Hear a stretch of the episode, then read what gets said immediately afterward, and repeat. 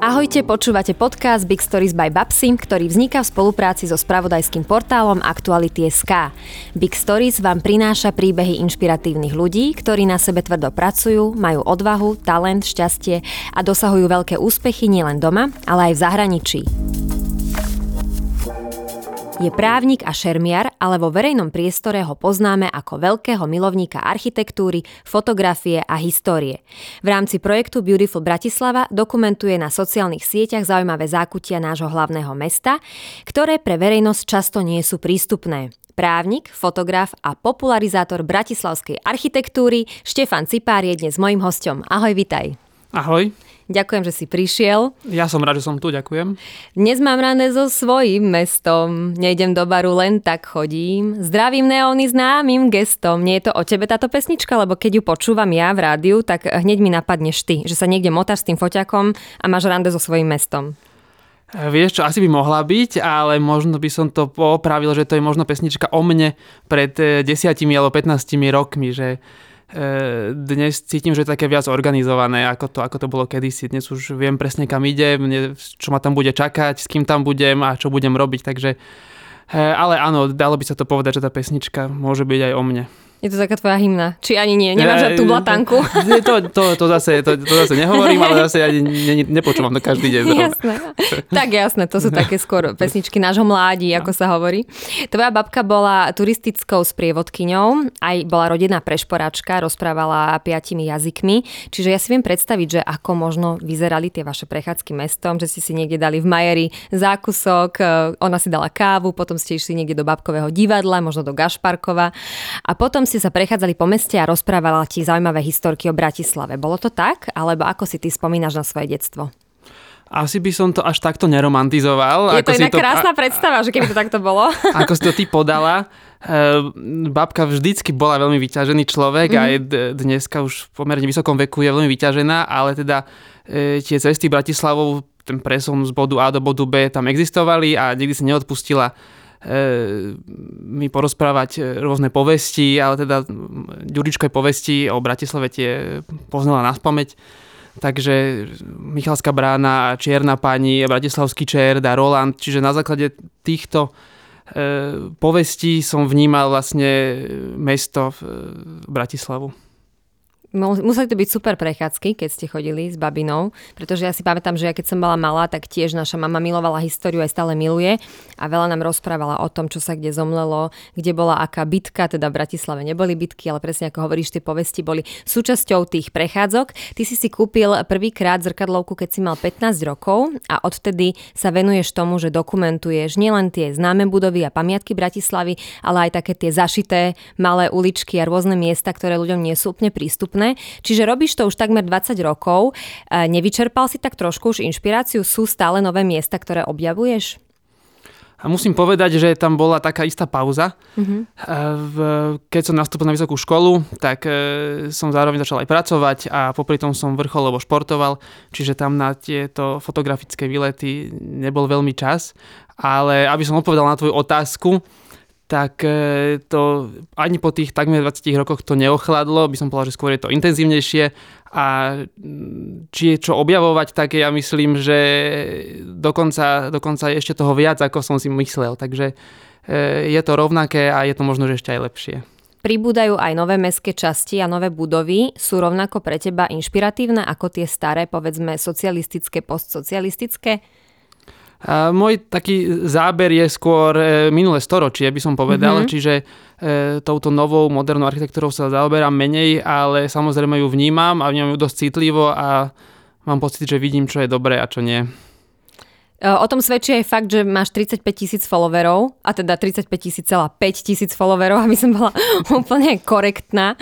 Včera som si ilustrovala tvoj Instagram a vždy mi tak napadne, keď si pozerám tie fotografie, že koľko toho nevnímam a nevidím, napriek tomu, že po tých uliciach chodím skoro každý deň. Napríklad neviem, že, ale teraz už viem ďaká tebe, že na Krížnej je taký ten super retro nápis potraviny, alebo som si nikdy nevšimla, ako super vyzerá z diálky tá budova generálnej prokuratúry, že hore je tam takéto okienko, to je tuším dedečková stavba, či nie? Musíš ma To opraviť. je Emil Beluš. To je Emil Beluš. Čiže je zaujímavé, že veľakrát chodíme okolo tých miest každý deň a až z tvojich fotiek zistíme, koľko detailov nám uniká. Prečo podľa teba si Bratislavčania, ale aj ľudia, ktorí sem prídu na nejakú rekreáciu alebo turisti si nevšímajú takéto zaujímavosti, ktoré Bratislava ponúka a je to všetkým očiam dostupné, ale to nevidíme. E, Toto je asi možno ťažká otázka, mm. možno to je individuálne, u každého to je iné, ale myslím si, že mnohí prechádzajú stále tými istými trasami a možno majú pocit, že už e, všetko videli, čo tam, čo tam mm. videné malo byť. Ale ja práve rád prechádzam aj tými rovnakými trasami aj stokrát po sebe a mám pocit, že vždy objavím niečo nové. A ten recept je jednoduchý, pozerať sa okolo seba, e, mať schovaný mobil, keď sa presúvam mm. z bodu A do bodu B a snažiť sa to vidieť, pretože asi kto nehľadá, ten nenájde. To je veľká pravda. Niekedy máme ale tie mobily, lebo vybavujeme veci a proste aj tá doba je taká rýchla, nie? Že ľudia sú takí veľmi zahlbení do tých svojich myšlienok a do toho, že niekedy rozmýšľajú možno, že čo ako odfotiť, ale nenavnímajú si ten moment. Máš aj ty taký pocit napríklad z turistov, keď ich vidíš, ako oni vnímajú naše mesto, že idú k tomu Čumilovi, idú sa pozrieť na ten hrad, možno na ten dom svätého Martina, ale to ostatné okolo seba vôbec nevnímajú? A tak e, sú ovplyvnení buď nejakým sprievodcom alebo bedekrom, ktorý mm-hmm. si kúpili, čiže nedávam im to veľmi závínu, ale je fajn možno opýtať sa miestnych alebo trošku výjsť z toho úplného centra mierne, mierne von na nejaké palisády alebo, alebo hore okolo Slavína a už to naberie iný rozmer. To je tvoja obľúbená mestská časť, že? Je to moja obľúbená mestská, presne tak. Uh, ty k tvojim fotkám vždy pridávaš aj zaujímavé informácie také pikošky o kontexte toho objektu, e, ktorý fotíš. Kde si tieto pikošky zháňaš? Aké zdroje na to používaš? Aj tvoju babičku? Vieš čo, ja sa pokúšam e, o taký nejaký vyvážený mix informácií a čo je, čo je pre mňa úplne že najdôležitejšie je získavanie tých informácií na tvári miesta, ako sa hovorí. Mm. Čiže to sú pre mňa úplne nahraditeľné zdroje, keď sa rozprávam s miestnymi, keď sa rozprávam so zamestnancami danej budovy alebo inštitúcie, ktorí tam pracujú x desiatok rokov alebo bývajú v tej budove. Čiže toto sú nové informácie, ktoré takmer nikde sa nedajú nájsť. E, potom dosť čerpám aj z knih. Mm-hmm mám celkom dobre vybavenú knižnicu doma rôznymi e, publikáciami alebo aj katalógmi alebo menej známymi vecami. A tá umelá inteligencia ešte nestiala všetko nasypať z knih mm-hmm. do online priestoru, čiže naozaj tam Nemôžeš dá nájsť. sa pýtať ešte, hej, ešte že neodpovedá ti nejaký chatbot. A samozrejme používam aj internet, ale takmer minimálne, mm-hmm. e, pretože mi to príde, príde mi to taká 5-minútová easy robota, že skopírovať 15 riadkov z Wikipédie, keď si dáš do Google, že Palfio palác a dať to potom do story alebo do postu, tak to asi dokáže každý a e, pre mňa je dôležité, aby tie moje posty alebo stories e, mali nejakú pridanú hodnotu. Takže vždycky chcem, aby to bolo také, že aj tie teda fakty, ale aby to nebolo ani strohé, ale aby to nejaké dlhé čítanie, tak ja verím, že sa mi to darí. Myslím si, že hej, a nikdy si nemal m, takú tendenciu stať sa turistickým sprievodcom, alebo zvažuješ to do budúcnosti? E, bol som na toto niekoľkokrát oslovený mm. a vždycky teda e, odmietam, e, ale nevidím sa na tejto pozícii nejak e, zatiaľ. Hej, možno to príde, vieš, na dôchodku, keď ľudia radi chodia peši. Nevylučujem to. v rámci nejakej rekreácie. Ty si hovoril, že si sa často stretávala, že sa často stretávaš napríklad e, s nejakými ľuďmi, ktorí pracujú v tých budovách, ktoré fotíš. Myslím, že hotel Borik má takú celkom zaujímavú históriu, alebo aj internát Družba. Um, aj si zažil niekedy nejaké kuriózne situácie počas fotenia, alebo predtým, ako si si vybavoval povolenie na fotenie napríklad kúpelov Grösling, kde je to tesne pred zrútením celé a teraz to celé opravujú. Napríklad s tým gröslingom to bolo úplne v poriadku. Mm-hmm. Nebal ale... si sa, že ti padne omietka na hlavu? Tak možné to bolo, ale rád som to riziko na podstúpil. Riziko. Uh-huh. A takto s týmto rizikom to napríklad bolo aj v komplexe televízie v Mlinskej doline. To je teda najviac si cením, že som sa mohol tam dostať, pretože trvalo mi dva roky, kým som našiel tú správnu osobu, ktorá, ktorá dokázala vybaviť všetky povolenia a sa to mohlo realizovať a aj to vyzeralo tak, že som musel právne oddelenie, prichystalo niekoľko papierov, ja som musel podpísať teda, že... Si do, je dobré, prípade, že si právnik. Áno, prečítal som si to, ale také, ja som chcel ísť do ich budovy, čiže musel som s tým súhlasiť. Mohol som povedať, že nie, nepodpíšem, ani mi povedali, že dobre, tak ďakujem pekne, dovidenia. Takže podpísal som, že ich nebudem v prípade smrti žalovať ani nič podobné. A tým to iba začínalo, pretože keď e, sa mi podarilo teda vybaviť aj to, že sa pozrieme do výškovej budovy, tak e, tá je odpojená od energii, vody a všetkého, je vlastne zakonzervovaná a znamenalo to e, vyšlapať si 30 poschodí v úplnej tme, pretože má to, má to schodisko, ktoré není s oknami.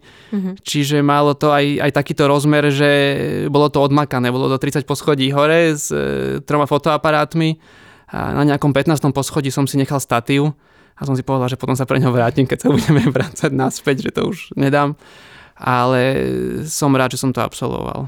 Je to super, že to dokumentuješ, pretože to je taký ten zeitgeist doby, ktorý by sme si nemali nechať len tak ujsť a je pekné aj, ja mám veľmi rada Juraja Bartoša napríklad, ktorý fotí aj obchodnú ulicu už tak dlhodobo a vidím ho vždy na nejakých tých malých eventíkoch, že má stále taký ten životný elan. Podľa mňa je už tak po 75-ke, možno je aj starší. Áno, myslím, že tak. Ale e, aj tie jeho knihy, ktoré e, vydalo vydavateľstvo Zoom Zoom sú veľmi pekné, pretože tam vidíš ten život na tej obchodnej, ako tam ľudia nakupovali tie čerstvé ryby, tresky a tak ďalej.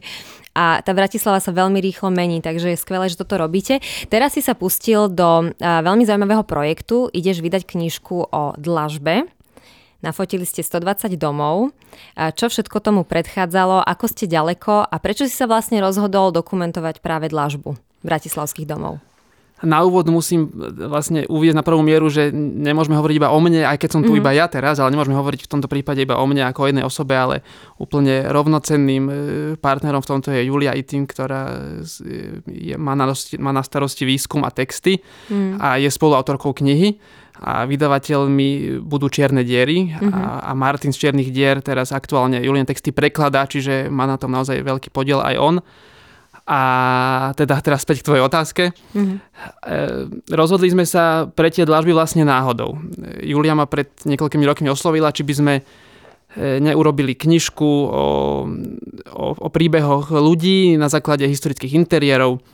Samozrejme som súhlasil a my sme vlastne za v veľmi krátkej dobe zistili, že spoločným pojitkom každého takéhoto príbehu a domu je vlastne dlažba. Uh-huh. A prišlo nám to niečo, čo e, je veľmi zaujímavé. Tam sú desiatky, stovky vzorov a, a, a farebnosť a je to niečo, čo ešte u nás zdokumentované nebolo.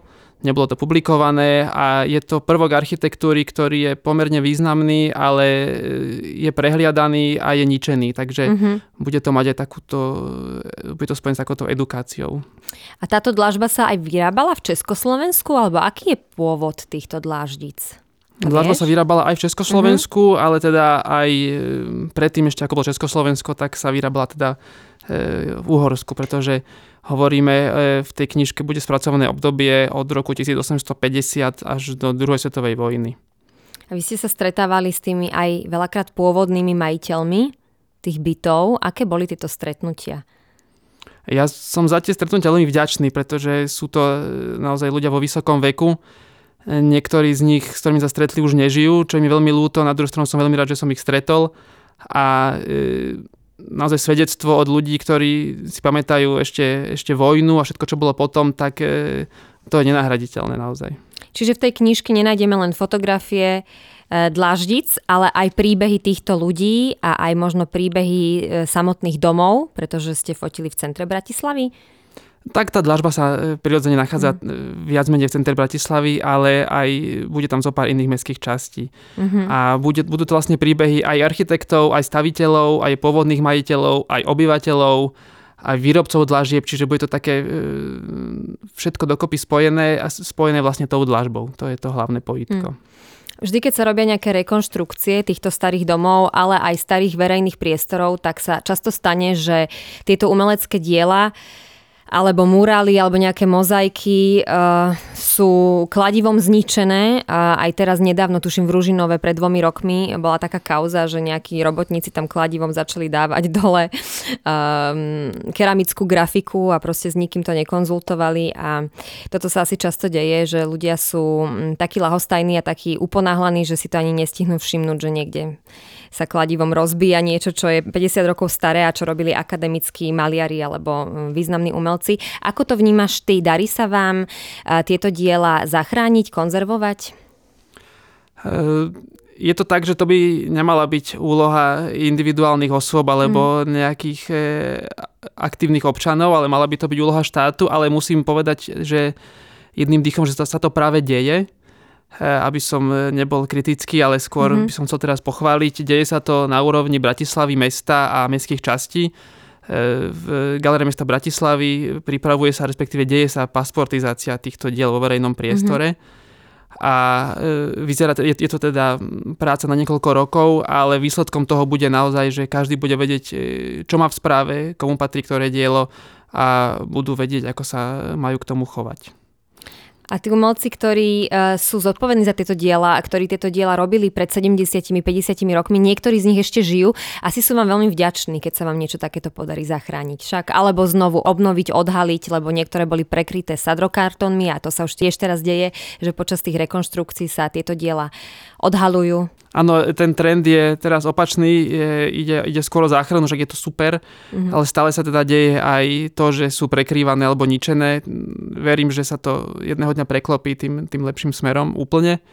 A keď e, zachránili sme dielo z domu športu, bola to taká veľká, veľká monumentálna malba na paneloch a v tej, v tej časti e, domu športu rekonštruovaného vznikli garáže, a demontovali sme to dva dní so, s fotografom Šimonom Klimanom. Mm.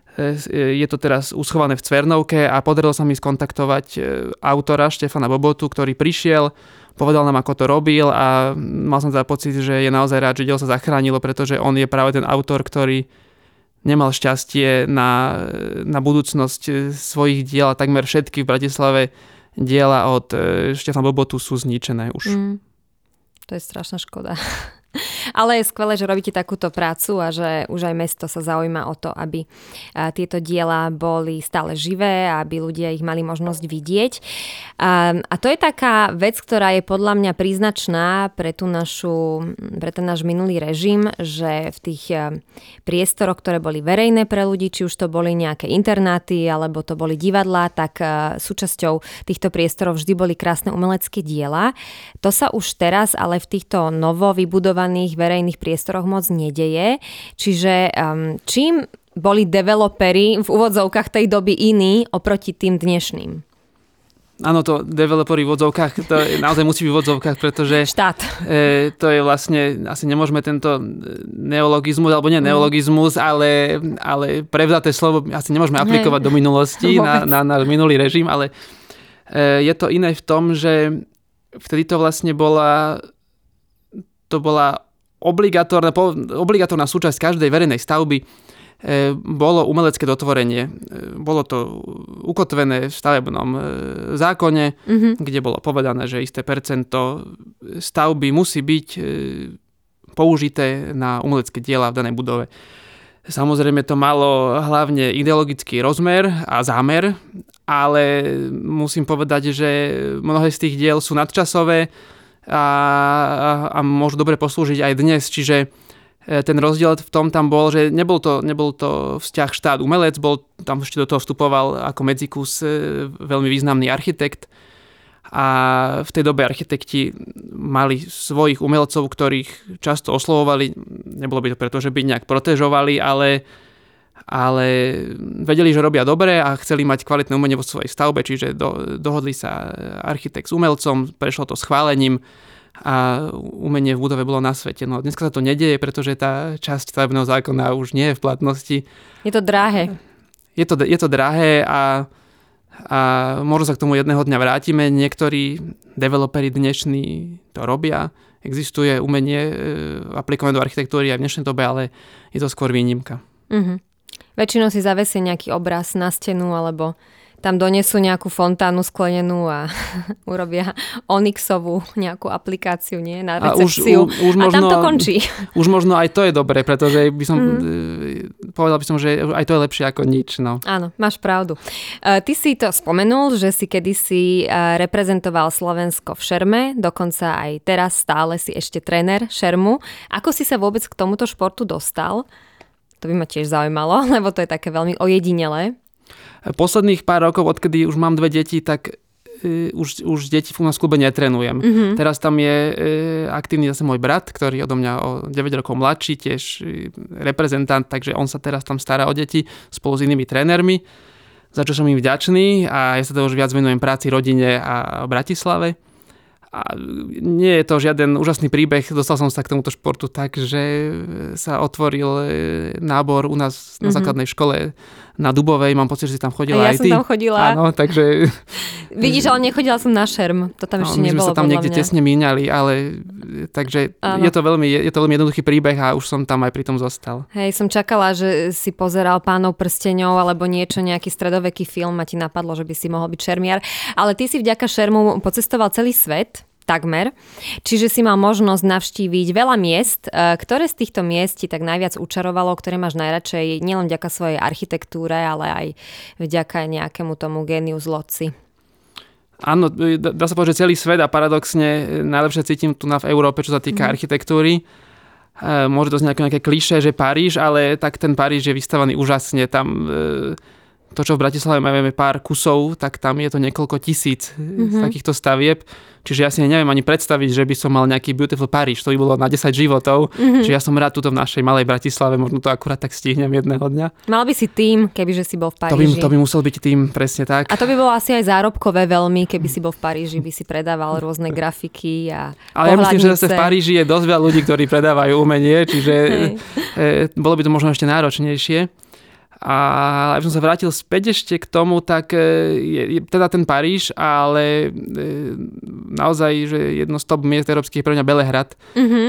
Je možno zrejme zo mňa, že mám rád tú architektúru druhej polovice minulého storočia a tam ten, tá celá, celá Juhoslávia mm-hmm. a mhm. Belehrad, tak to je niečo úžasné, tie, tie betóny a, a nový Beograd. Čiže ja sa do Belehradu vraciam každý rok, naozaj už niekoľko už 10 rokov alebo 15 rokov každý rok Belehrad. A tiež fotíš a, tie, a tiež fotím a tam je vlastne ten, ten nový Beograd, to je niečo, čo je ďaleko väčšie ako Petržálka, ale ešte sa im nestalo, ešte tam neprišlo do mody zateplenie, čiže je tam ten surový betón a ja to odporúčam každému, kto k, k takémuto smeru inklinuje, to je, je to niečo ako Disneyland, čiže mm Čiže ja, ak, nie, ak, nie, ak niekam, tak do Belehradu. Je možno dobré, že tam neprišlo do mody zateplenie, nie? Lebo to zatiaľ zateplenie neprišlo, robí Zatiaľ škodu. neprišlo, ale určite príde. Áno, lebo zateplenie v Petržalke urobilo veľkú škodu, nie? Tam všetky tie domy sú Urobilo veľkú škodu, samozrejme. farieb e, divokých.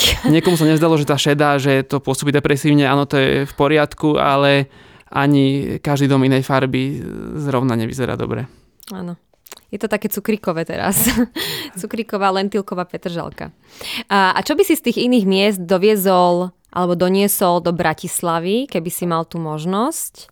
Nehovorím možno o nejakom konkrétnom umeleckom diele alebo konkrétnej budove, ale vieš, taký nejaký niečo také, ne, nejaký taký jednotný symbol alebo niečo, čo je v zahraničí a my to tu nemáme, že čo by si sem doniesol, keby si mohol? Čo by naš, naše mesto okrašlilo? Ak by sme mali čo.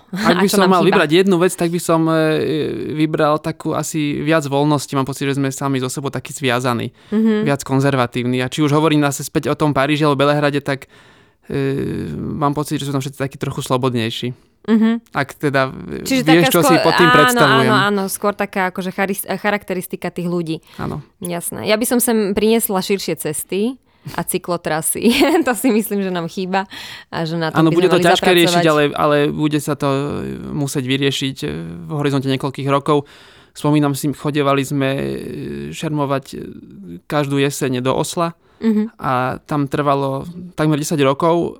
My sme vlastne vždycky e, žili na stavenisku, lebo celé Oslo bolo stavenisko ale im sa podarilo v tomto horizonte vlastne zakopať celú dopravu pod úroveň mesta. Uh-huh. A vlastne to metro, a to, to mesto, mesto teraz patrí ľuďom a cyklistom a, a všetká automobilová a autobusová doprava sa deje pod úrovňou. Čiže e, možno, že toto je naša budúcnosť. Ja viem, že máme tu na Dunaj a máme spodné vody, ale asi sa tomu jedného dňa nevyhneme. Budeme sa člnkovať mm. pod mestom možno, namiesto toho metra.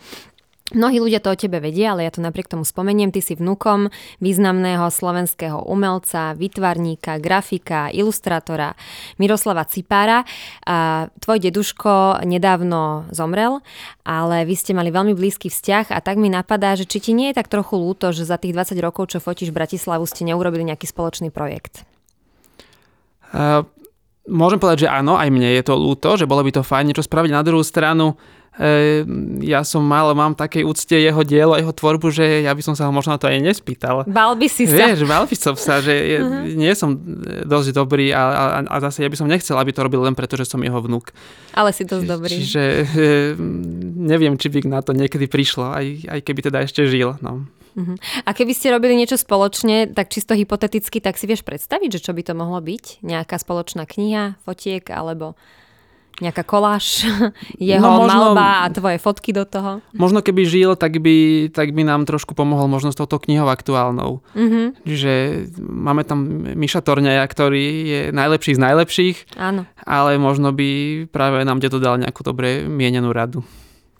Určite áno, ale však sa pozera na teba z hora, takže možno ti vnúkne nejakú ideu.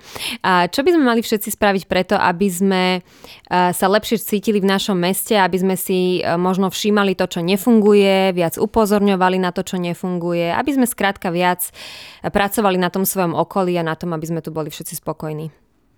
Tak ono to je pomerne veľmi, je to veľmi jednoduché, treba sa, ako som už hovoril na úvod, treba sa pozrieť okolo seba, mať oči otvorené a netreba sa spoliehať na to, že to urobí niekto druhý.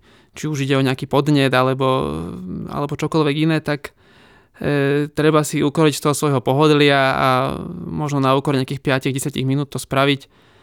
Ako hovorí moja manželka, treba urobiť to, čo je správne, nie to, čo je jednoduché. Čiže keď máme ísť peši 10 minút, do starého mesta, tak je to dobrá časová investícia.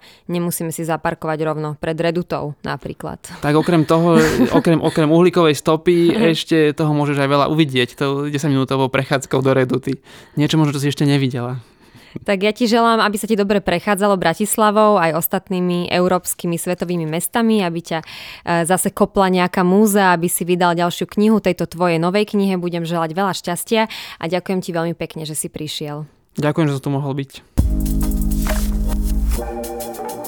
Počúvali ste podcast Big Stories by Babsy. Boli sme s vami 3 roky, privítali sme desiatky zaujímavých hostí, ale teraz nadišiel ten čas, kedy sa s vami na nejaký čas lúčim. Ďakujem vám, milí poslucháči, za priazeň a teším sa na vás opäť niekedy na budúce. Inak je to taká veľmi pekná symbolika, že my sme prvú časť Big Stories točili s Maťom Liptakom z Čiernych dier a teraz sa ten kruh krásne uzavrel, Števko, pretože tebe Čierne diery idú teraz vydať knižku, takže myslím si, že vesmír je v absolútnej harmonii Simony aktuálne a ďakujem ti, že si bol dnes mojim výnimočným, zatiaľ posledným hostom. Ešte raz ďakujem. Majte sa krásne. Do počutia.